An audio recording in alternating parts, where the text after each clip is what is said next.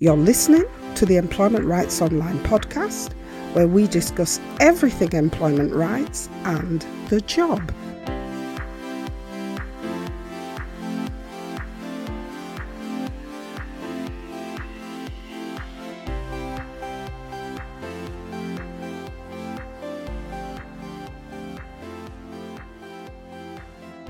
Hi everyone. Let today be the day when your bully gets the message that you are not today's workplace entertainment. So, in this week's episode, we're completing our series on office flying monkeys and the role they play in supporting the workplace bully to make your life a misery at work.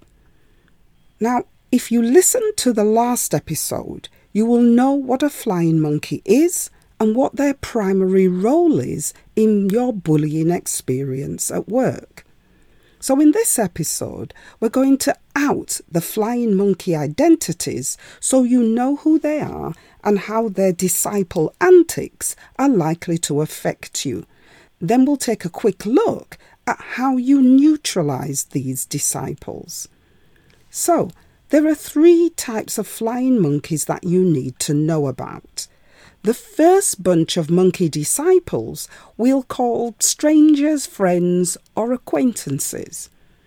Your workplace bully tends to run in several different workplace social circles at the same time, especially if they're a narcissistic bully.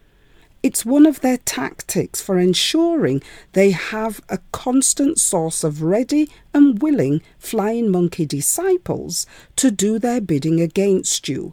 Because your bully having influence in these different social circles makes it harder for you to know why or where the flying monkey bullying attack will be coming from out of those social circles, people you've never heard of will come out of the woodwork to participate in the smear campaign against you.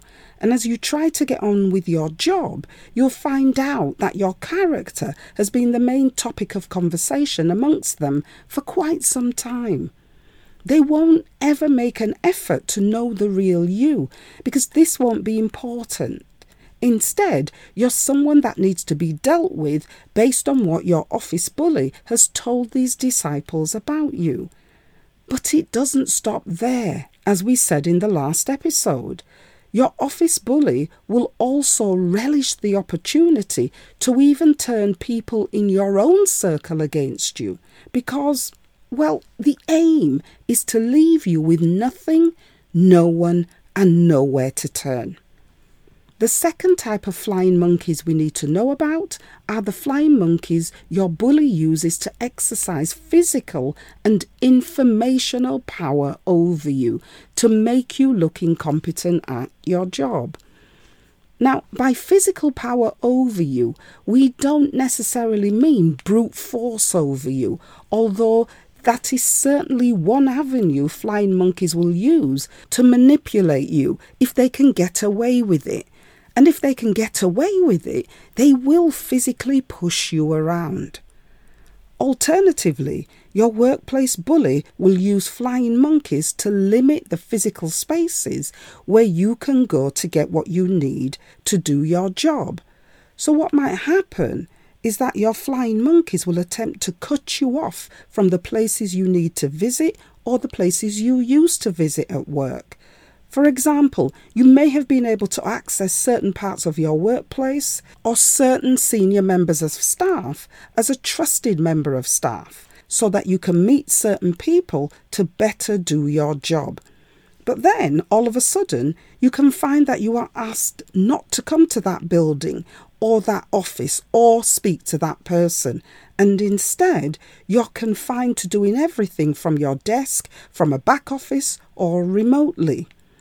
Similarly, and even simultaneously, you can find that where your computer system once worked, suddenly you develop a whole range of problems that no one else seems to have, particularly flying monkeys who you don't know are flying monkeys, because they'll be particularly vocal at this point to let you know that you're the only one that seems to have a problem. And what you will be told is that it must be something you are doing wrong on the system because no one else has that problem. What you can also find is that if a flying monkey has key pieces of information that you need to fix the problem or to do your job, that information will also be withheld from you or you will be the last to get it, and you will get the information at a time when all eyes are on you for performance reasons, because you may have been slower than everyone else to complete a specific piece of work. Then you'll find out in a meeting that everyone else had the information way before you. And what you need to be thinking about in that time is that if you are being attacked by flying monkeys, the purpose for limiting your physical spaces and withholding information is to embarrass you and make you look incompetent, particularly if your bully is your manager. The final group of flying monkey disciples are those who are unaware, partially aware, or even fully aware that they are participating in your bullying. For those who are unaware, some people who participate in the bullying abuse directed at you will be completely unaware that the workplace bully has been lying, playing the victim, and projecting their own worst traits onto you.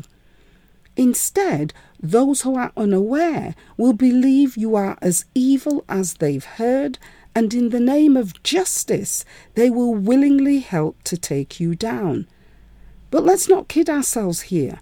There will also be those who are fully aware the narcissist is lying, or at least suspect it, but they won't care because they forged an alliance with the narcissist which will offer them either sexual gains, financial gains, employment gains, social gains, and even the opportunity to take revenge against you for some past perceived slight that you might not even know anything about.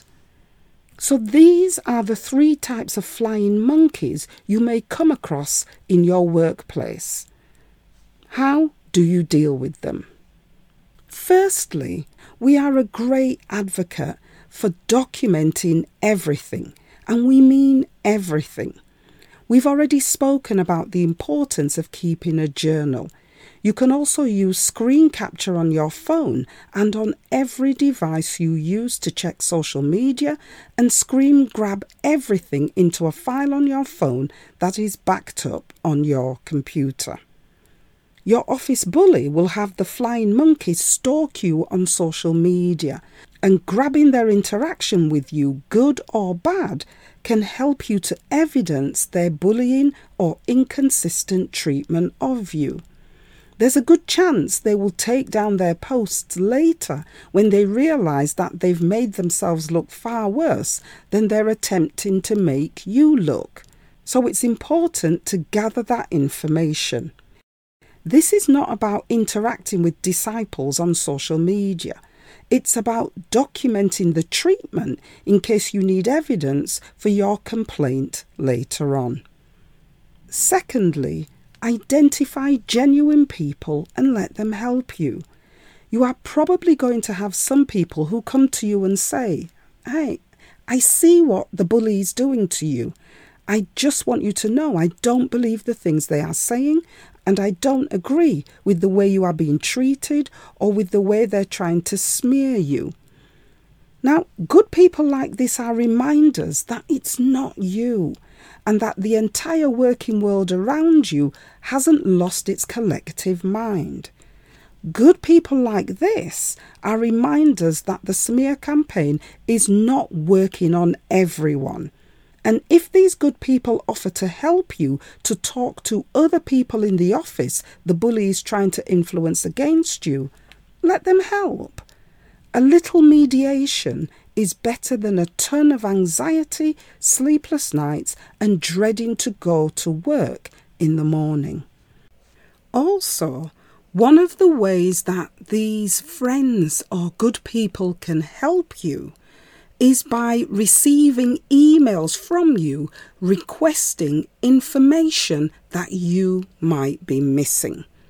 What they can also do in talking to other people on your behalf is to check whether those people have got the information and to get that information for you and forward that information to you so that you can do your job.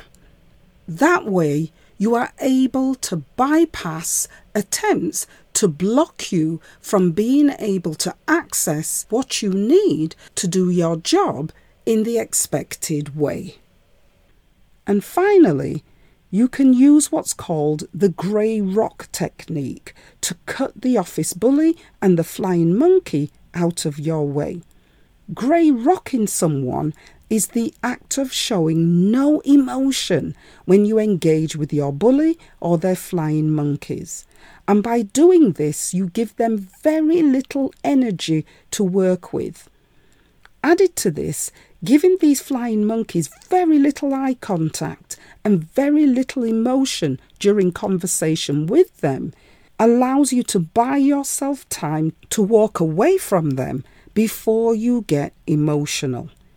Grey rocking also helps you to better control your boundaries with the toxic people around you in what can often be a toxic environment. But given that what your bully really wants is your attention and your submission, it's important to note that grey rocking the bully and the bully's disciples could lead to an escalation of your bully's negative behaviour towards you. Because after all, the intention is to get a rise out of you. But if or when this happens, it's at that time that you need to let senior people in your company know, and it's time to use the evidence you have been collecting to address the bullying issue. And that's it for this week. The takeaways from this week are there are three types of flying monkey that you will find in your workplace, and knowing their traits can help you to identify when they are coming for you and how to sidestep them.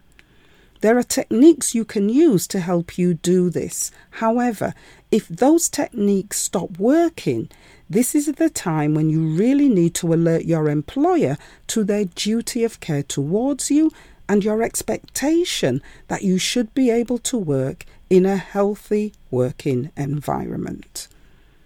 We'll be dealing with flying monkeys and other forms of bullying in our forthcoming bullying course and bullying surgery sessions, which launch in October 2022. If you would like more information, you can contact Employment Rights Online at employmentrightsonline at gmail.com. As usual, you can find all our support links at the bottom of the show notes where you're listening to this week's podcast episode. And you can help us by sharing our podcast information with your friends and colleagues and by leaving us a review on iTunes. Finally, don't forget to email us your interest in our bullying services. Until next week, have a great Employment Rights Week. Bye for now.